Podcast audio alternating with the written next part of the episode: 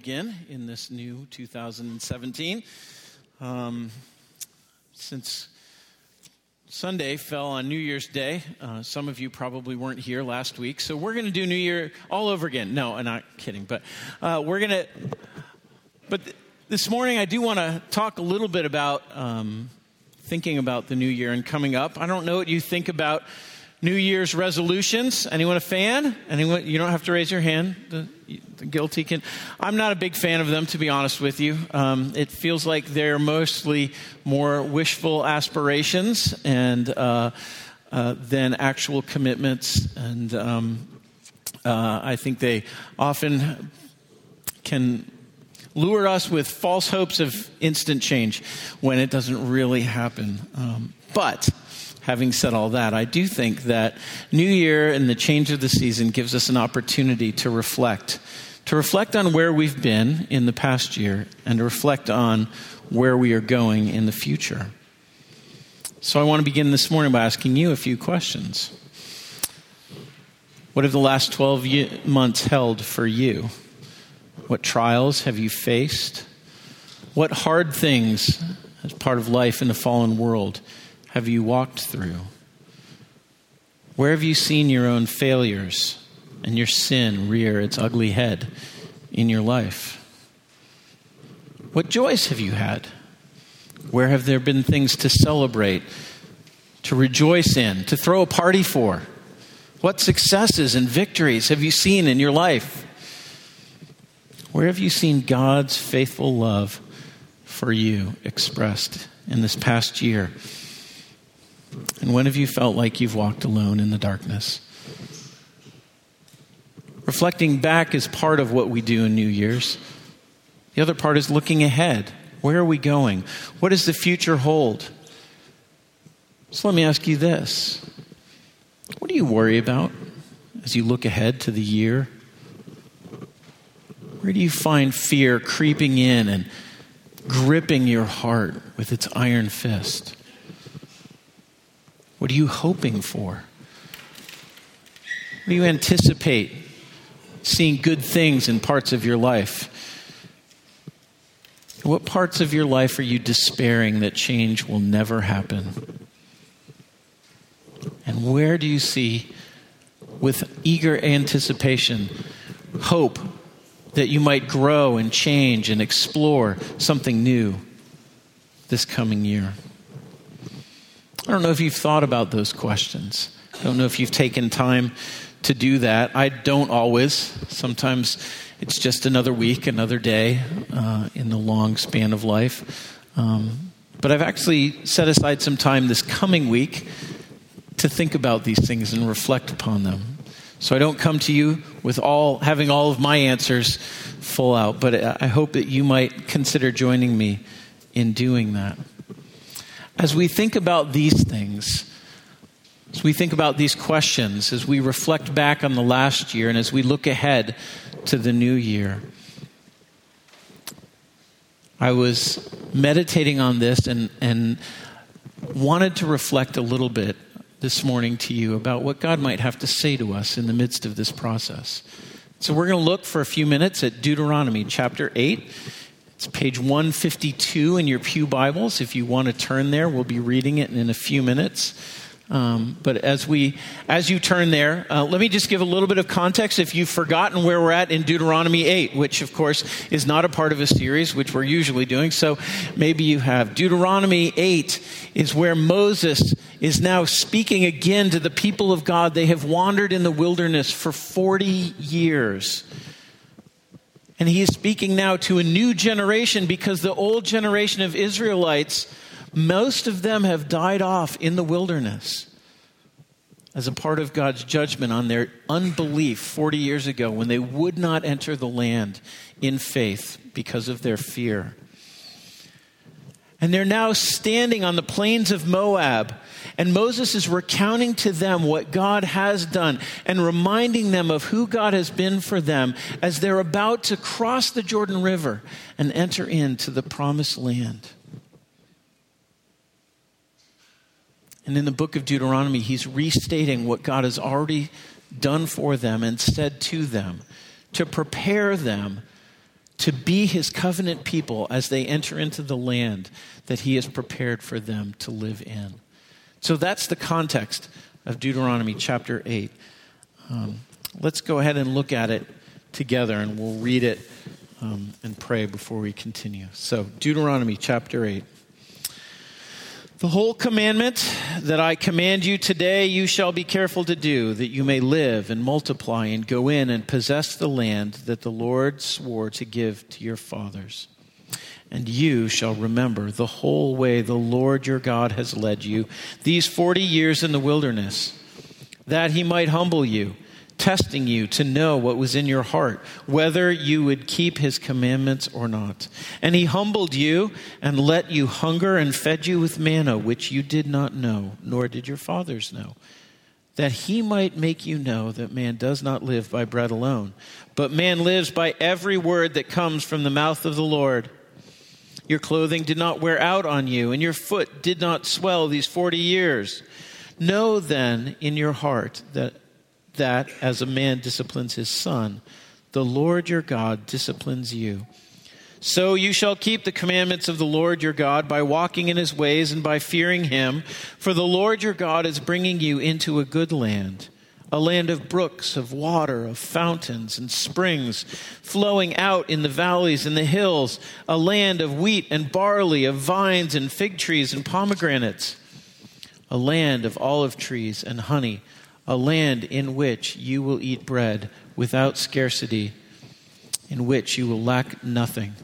A land whose stones are iron and out of whose hills you can dig copper. And you shall eat and be full, and you shall bless the Lord your God for the good land he has given you. Take care, lest you forget the Lord your God by not keeping his commandments and his rules and his statutes, which I command you today, lest when you have eaten and are full and have built good houses and live in them, and when your herds and flocks multiply and your silver and gold is multiplied and all that you have is multiplied, then your heart be lifted up, and you forget the Lord your God, who brought you out of the land of Egypt, out of the house of slavery, who led you through the great and terrifying wilderness with its fiery serpents and scorpions and thirsty ground where there is no water, who brought you water out of the flinty rock, who fed you in the wilderness with manna that your fathers did not know, that he might humble you and test you, to do you good in the end. Beware lest you say in your heart, my power and the might of my hand have gained me this wealth. You shall remember the Lord your God, for it is he who gives you power to get wealth, that he may confirm his covenant that he swore to your fathers as it is this day. And you shall forget, and if you forget the Lord your God and go after other gods and serve them and worship them, I solemnly warn you today that you will surely perish, like the nations that the Lord makes to perish before you, so shall you perish because you would not obey the voice of the Lord your God. Let's pray together.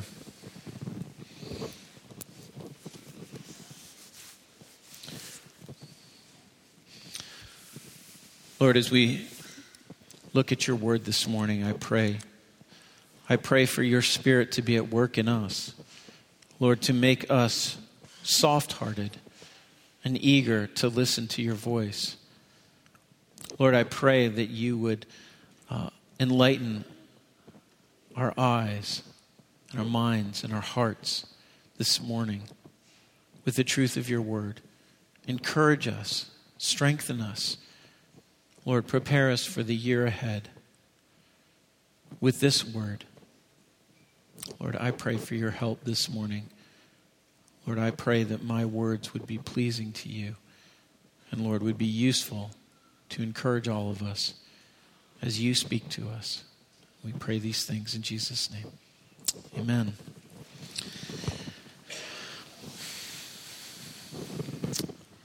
What Moses is telling to the people of Israel in Deuteronomy chapter 8 is what I believe he's telling us today similarly. That is, they prepare to go into the promised land as we prepare to go into our new year. We'll get to whether that's going to look like the promised land or not. As we enter in, the most important thing, the greatest thing for us to do is to remember the Lord. Now, that's a really simple sentence, isn't it? Remember the Lord. It seems almost empty of real significance. It seems like maybe it's too simple. Maybe it's not very productive or practical to be encouraged to remember the Lord. But what I want to do is that as we look at this chapter, I think we'll see that actually remembering the Lord is a very rich concept that Moses is encouraging them, and with lots of nuances and dynamics for us to consider as we think about it. And as we face the realities of our lives, both good and hard, and as we face the contours of our own character, both faithful and unfaithful, we will see that remembering the Lord will bear great fruit in our life and will do us great good. And so, we're going to look at this chapter this morning. We're going to think about two things. First of all, how we are to remember the Lord as we face various circumstances.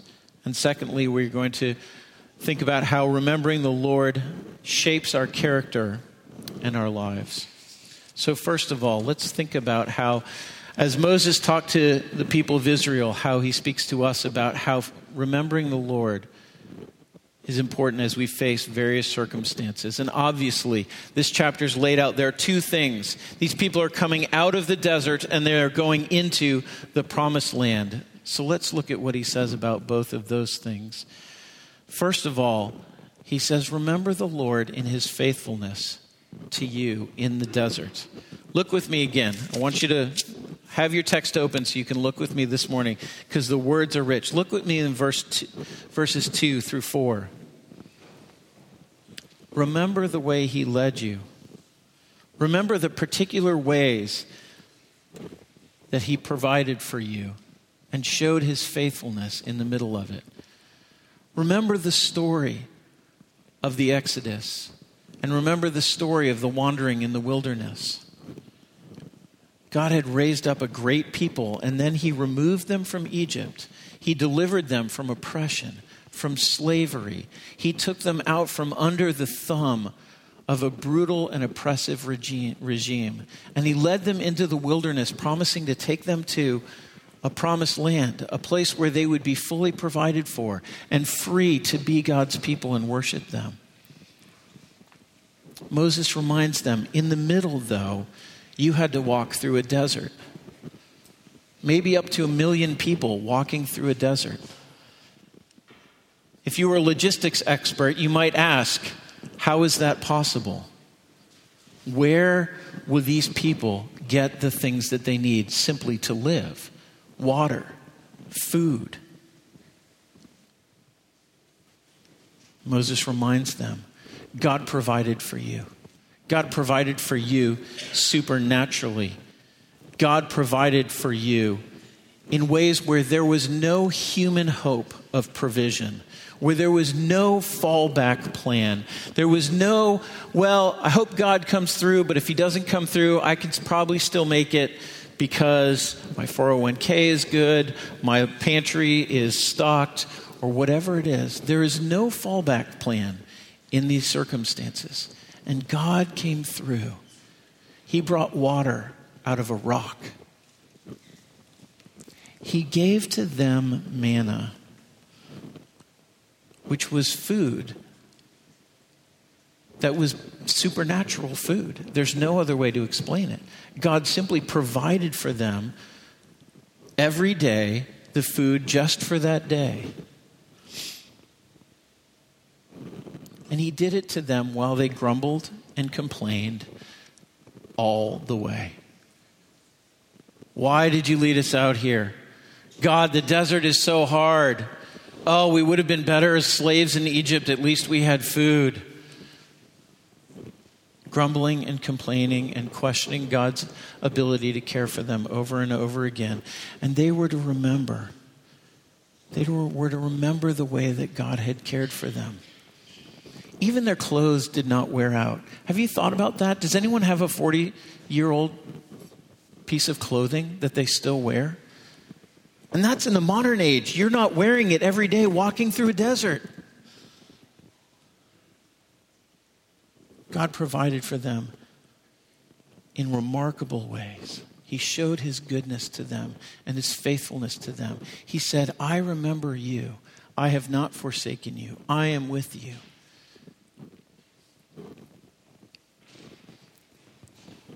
Friends, I wondered this morning if you can look back on your last year and think about God's goodness. If you could think about God's faithfulness, if you could sit down and start jotting down, this is the way God has provided for me. Some of you will find that very easy.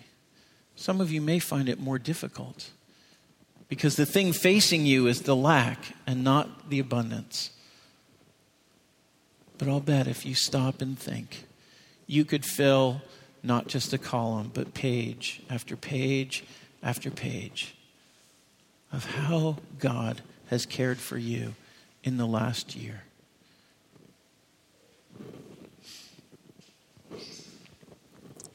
It's not easy for me to do this. I feel like I've been led into my own personal wilderness for the last couple of years. I still walk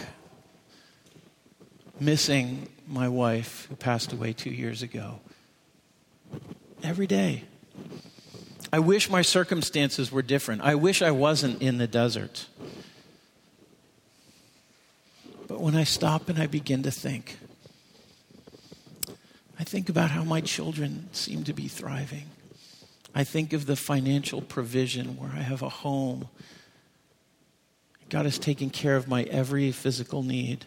I think of the love of this church and the community that has surrounded me and supported me. I think of my own family and my wife's family and the way that they have stood by me and given sacrificially to me. I think of the way that God has encouraged me at just the times I needed it.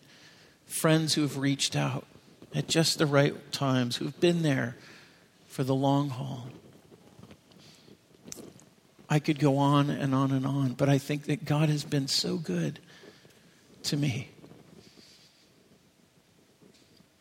in the midst of the desert that I've been walking through. And for some of you, you may listen to me and think, your desert sounds like a promised land compared to what I've walked through this year, which is the funny thing, isn't it? We all have our own deserts and our own promised lands, don't we? And yet,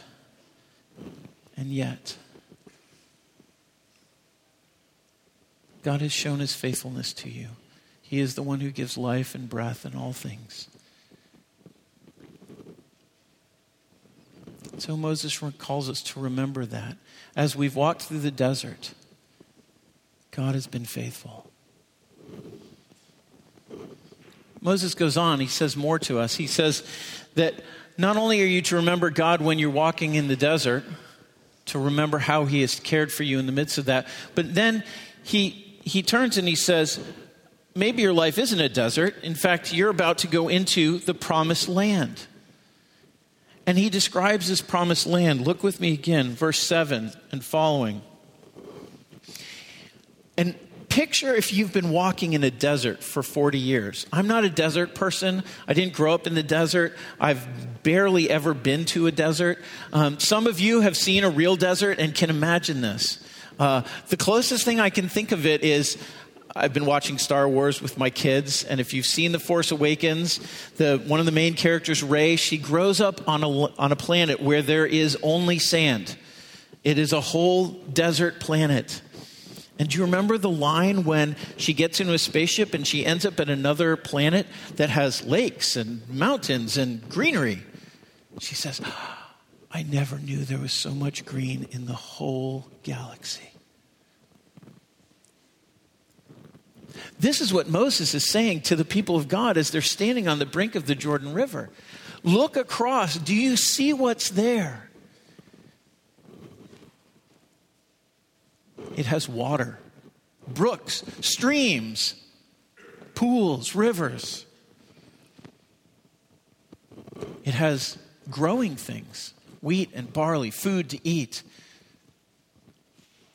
You're able to grow plants to feed yourself. And he goes on and he talks about all these different things of abundance.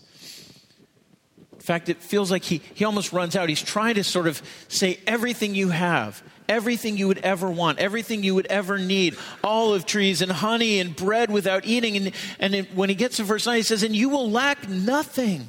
In verse 10, and you will eat and you will be full.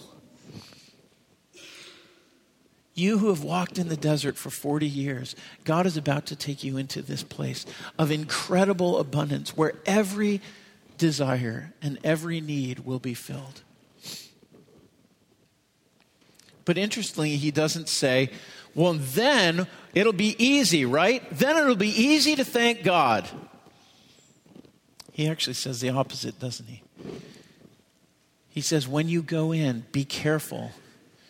Be careful that you don't fail to remember God. Be careful that you don't forget God when things are really good.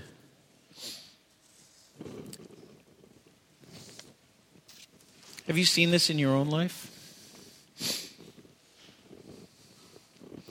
Have you ever noticed that when things get really bad, when life is really hard, when a situation you care about just gets completely out of your control, how easy it is to pray, how easy it is to say, God, help me, because we don't have a choice. We don't have anything else. But when life is good, when everything seems to be going well, the bank account is healthy, the family is getting along, work seems to be a general success. You have friends you enjoy. How easy it can be to forget to remember the Lord. How easy it can be to slip into the thinking that Moses exposes in this. When we lift up our hearts and we think, oh, look what we have done. I've built a good life. I have done these great things. Look what my hands have built. Look what my hands have provided. How easy it can be to think that the good things come because, well, we deserve this. We've worked hard. We should get these things. And we forget, as he says in verse 16, or verse 18, that it is the Lord. It is the Lord who gives us the power to gain these things. That everything we have comes from Him.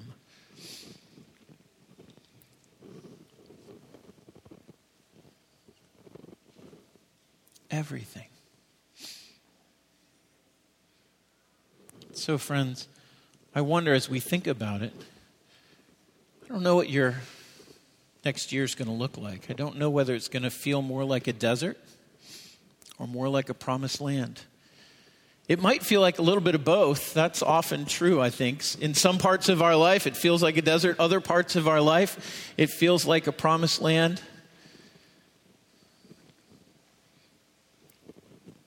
But what Moses wants us to see is to remember that in every circumstance, we are to remember the Lord because He will be faithful, because He will be good, because everything that we have, the good things that we have, and the hard things that we have are all from His hand. And when things are hard, He will provide for us. And when things are good, He has provided for us. And everything that is ours there comes from Him.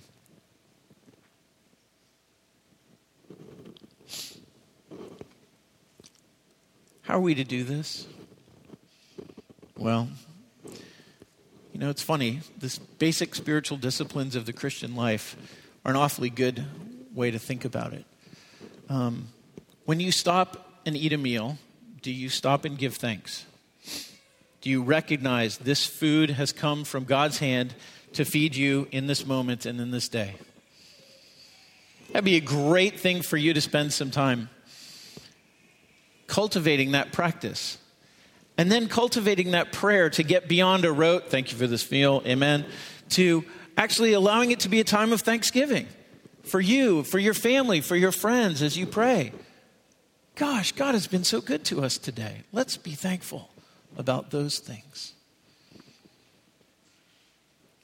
Remembering the Lord. Things like fasting. Fasting is setting aside something that's good that God has given us so that we'll remember that it comes from Him. And so that we'll remember that our hearts, as much as we love the things that He gives us, we want the Lord more than that. And that's why we sometimes fast from things. Just to train our heart and to remember.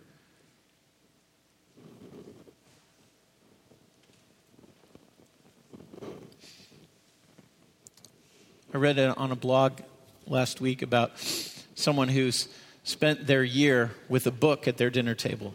And they write down every day an account of God's blessing, an account of God's faithfulness to them. Maybe you'd consider doing that. If you don't have a family, maybe it wouldn't be the dinner table, but maybe in your personal devotions or prayers before bed. Simple Christian devotion can go a long way to cultivate this remembering the Lord and His goodness and His faithfulness to us. Let me also just apply this briefly to us as a church.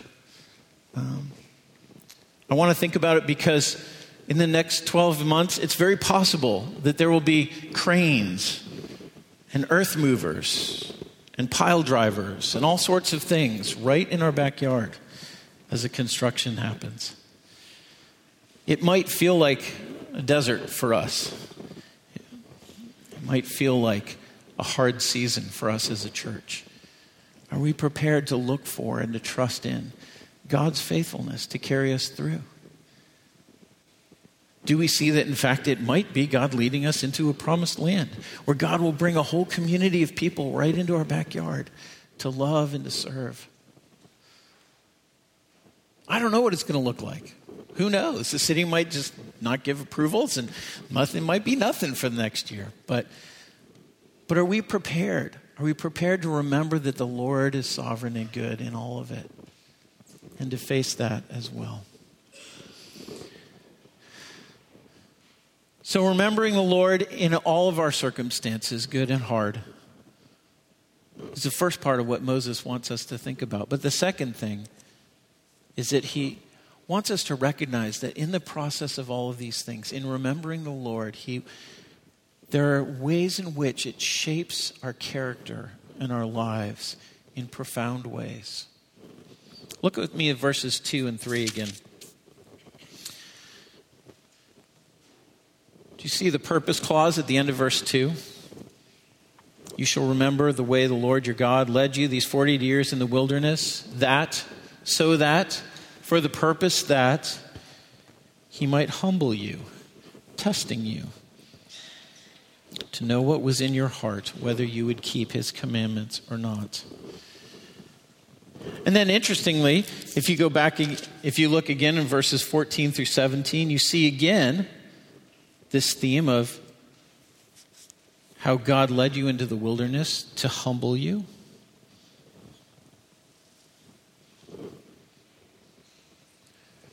Part of remembering the Lord is recognizing that He is God and we are not. Part of what remembering the Lord is meant to do in our lives, one of the dynamics of remembering the Lord is that it deepens our humility. Because the converse, of course, is what he warns of in the second half of this chapter, right? That we lift our hearts up and we think of ourselves as proudly self-sufficient, as arrogantly self-sourced. I'm able to take care of my own life. I am able to provide for myself. I am the source of all good things in my life. When we lose sight of the Lord, we exalt ourselves into his position as the ultimate provider, the ultimate source of life.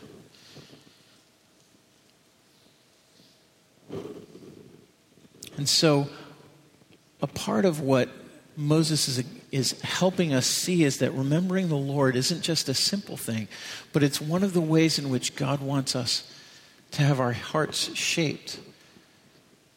Because when we remember him, we are humbled before him. When we see his provision, we don't think, oh, I did that. We think, wow, this is what God has given to me. What a wonderful thing it is. It helps us to be humble when we have times of great abundance, when God gives us the greatest gifts, when you enter into the most wonderful things that you can imagine, success at work, your relationship with a spouse, your children's growing up and having great, growing up to be great kids, when you have these things that you most hope for. When you remember the Lord, you say, what a great blessing. What a great thing that God has done for me. And in every trial, the sting of it is softened by the remembrance of his provision. When I couldn't provide, God was with me, and he provided for me. Why would he love me that way? But he did. And it humbles us. And tied to humbling is dependence. We recognize that what we have comes from him. And this is, of course, the lesson of the manna. Did you notice that twice in this chapter, Moses riffs on the idea of manna? He doesn't just say, oh yeah, and he provided food and he provided water. He says, oh yeah, and you were hungry. And what did he do? He provided this thing, this supernatural thing for you. And he provided it in a way. Do you remember the rules of manna? Manna shows up every morning. You go out and you collect it. You can't keep it. If you try to keep it, it rots. If you try to go out and collect for 2 days, you can't do it. Except for on the Sabbath, because you go out on Friday, you collect for 2 days, and then you have it for Friday. And oh yeah, it supernaturally sticks around for Saturday, and then you can eat without working to gather it. And then it's gone.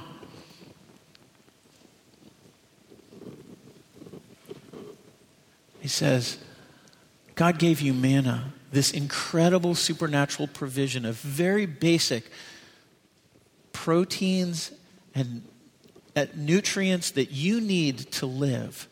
And he provided this in a supernatural way so that you would remember that man does not live by bread alone, but by every word that proceeds from the mouth of the Lord.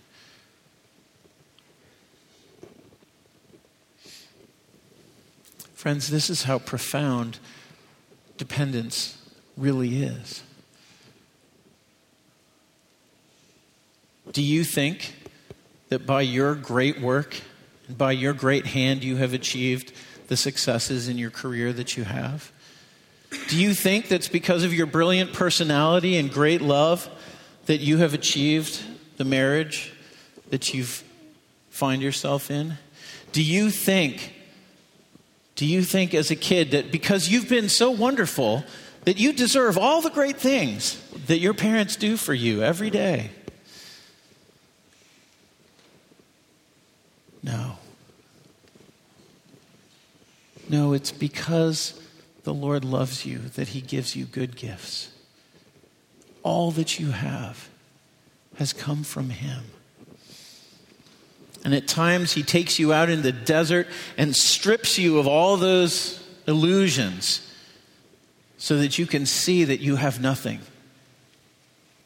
and that what you get from him and what you get is from him. And there are times when he takes you into the promised land where you have everything. And he says, remember me in this. It is I who have given you the power to gain these things. This, of course, is what Satan tried to tempt Jesus with in the wilderness. When Jesus quotes this passage, he says, you want the kingdom? Provide for yourself. Don't depend on God. You can do it. You're the Son of God. You can make bread out of a stone. Go ahead. Jesus replies, no. No, because I have come to walk with these people, to be a human, and to be dependent on the Lord.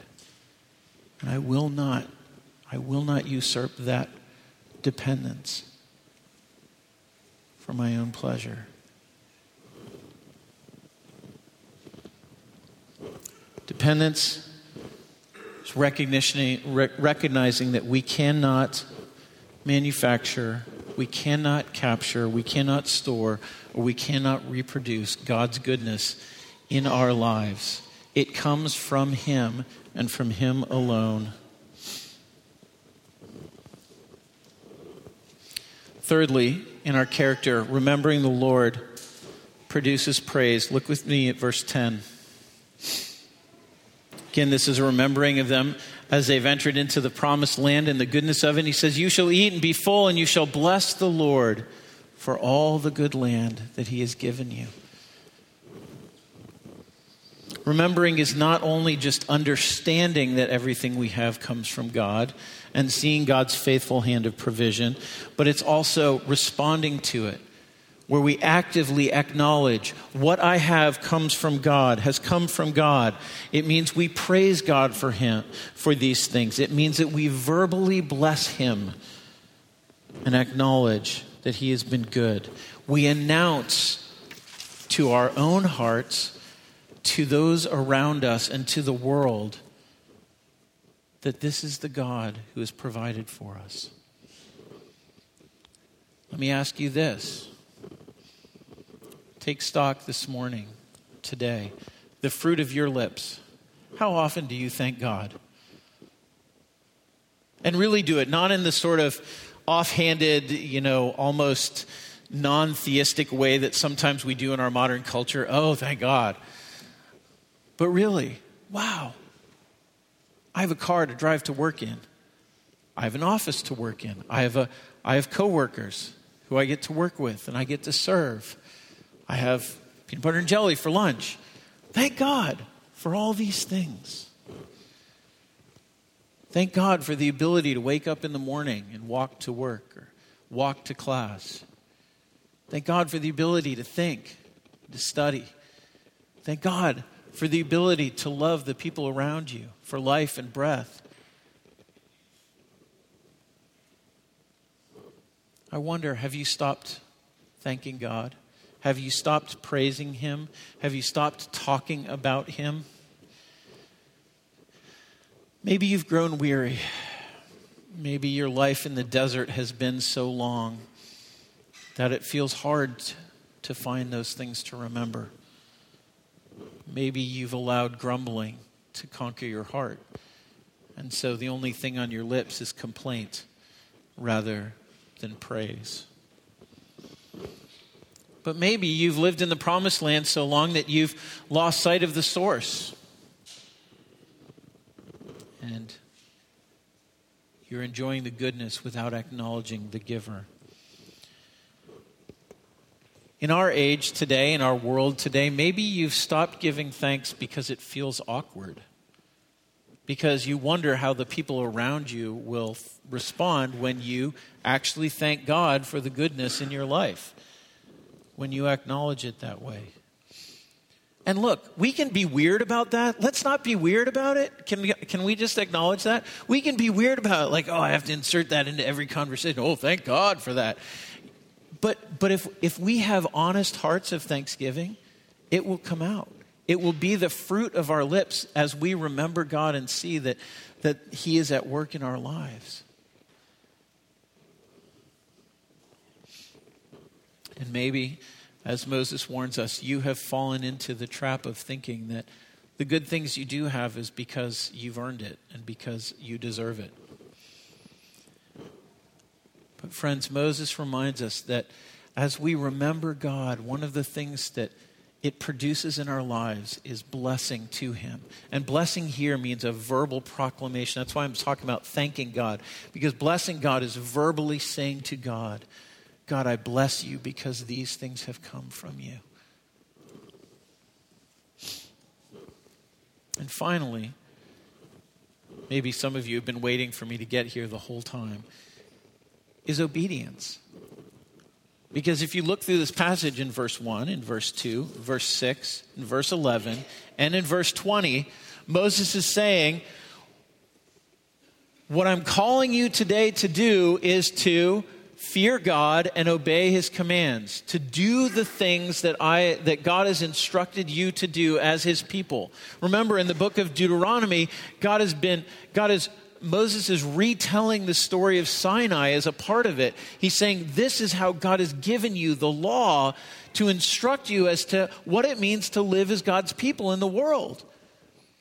And so part of what he's saying in chapter 8, in fact, in some ways, the greatest rubric is, if you're going to be my covenant people, I've given you instructions that you need to obey in order to live out this covenant with me. But what I want you to see is the brilliance of what Moses does here and what God does in helping us see our hearts. Because it's so easy for us, isn't it, for obedience to become drudgery, for obedience to become assent with our lips, or simply going through the motions of doing what we have been told is right. And yet, of course, this has never been obedience in a biblical sense. Instead, what God does is he tells us that when we remember God, when we see how good he is, when we recognize that it is him who has done all the good things for us and not ourselves, when we see in the desert how he has provided, when we see in the promised land his abundant provision, when he sees the good that has overflowed into our lives, and when we praise him for all of those things, our hearts then have the soil from which obedience will flow quickly. Why would I not obey a God who has been so good to me, who has been so faithful to me? And conversely, when I lift up my heart in arrogant pride and I say, I have done these things, I have provided for myself, I have cared for myself, and in the wilderness, God had forsaken me and only led me into trial and hardship. When I've allowed my heart to go there, then when God says, this is how you ought to live, my first response in my pride will be, well, says who? Or, I'll only do that if it makes sense to me. I'll only do that if I agree with it. I'll only do that if it meets my criteria for goodness. And so in the context of this exhortation to keep the commandments in order to be covenantly faithful, part of what God is saying is, remember the Lord, because as you remember the Lord, your heart will be fertile soil for obedience. It will flow out of a heart that remembers the Lord. When we forget God's goodness, when we no longer not trust him, and our loyalty is attached to ourselves or something else that we trust in more than him, that is when we fail to obey.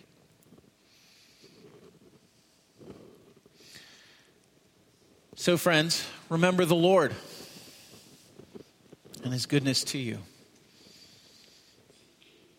And you know, one of the amazing things is, this is to the Old Testament believers, right? Who had remembered the deliverance from Egypt. Friends, we now stand as the church of God looking back on an even greater deliverance. We can look back and see how God has been good to us by delivering us from the greatest oppression ever of our sin and the curse of sin, which is death in our lives. God has sent his own son, Jesus Christ, to be our rescuer and our liberator and our provider. And so we look at it and we think, how much more do we have to remember? How much more do we have to be thankful for? How much more can we say, I have nothing to commend myself to God for, but God has given me all that I need in Christ. I have no righteousness, but Christ has given me all the righteousness I need to be God's son and daughter.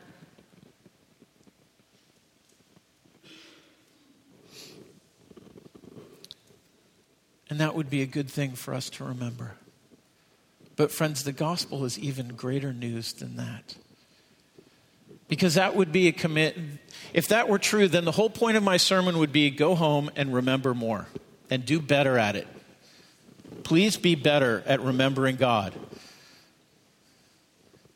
But friends, we have a Lord who loves us so much and knows our frailty and knows our weakness. And friends, the really good news of the gospel is that God has remembered us first. That God is the one who initiated this work. And in fact, God sent one in our place who came and remembered God perfectly. That's what Jesus is. Jesus walked through the wilderness of life in a fallen world, having left the promised land of life in heaven. He came and walked through those things and lived dependently and humbly and with praise on his lips to God. In every moment, he was the one who fulfilled the command to remember the Lord perfectly. And in that, God has remembered us and provided for us a substitute to do what we could not do. And so, he extends to us then grace, goodness undeserved, a Savior who loves us this much.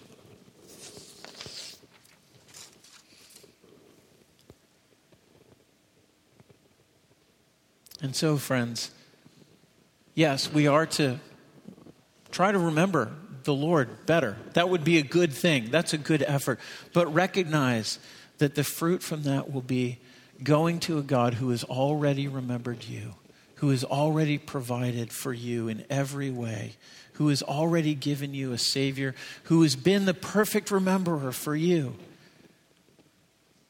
the one who allows you to be in covenant with him, with God, not because you obey the laws and the commands well, but because you recognize that you can't do that, and you simply put your trust and faith in this one who has.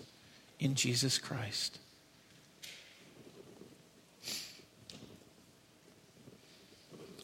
So as we face the next year, whether it will be one of desert or whether it will be one of plenty, let us think of him. Let us think of this Jesus. Let us meditate upon him. Let us fix our hearts on him. Let us remind one another about him.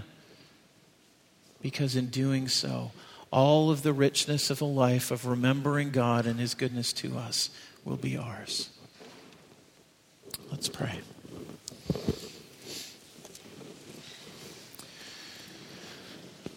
Lord, we thank you for your faithfulness to us. Thank you for Jesus, who is all that we need. Lord, we pray, Lord, that we might by your grace, remember him more and more. And Lord, as we remember him, that our hearts would be filled with humility, that we would recognize our dependence and we would praise you, that we would be moved to obedience. Lord, we know that this is a work that you alone can do in our hearts, and we ask you to do it for your glory and for our good. We pray this in Jesus' name. Amen.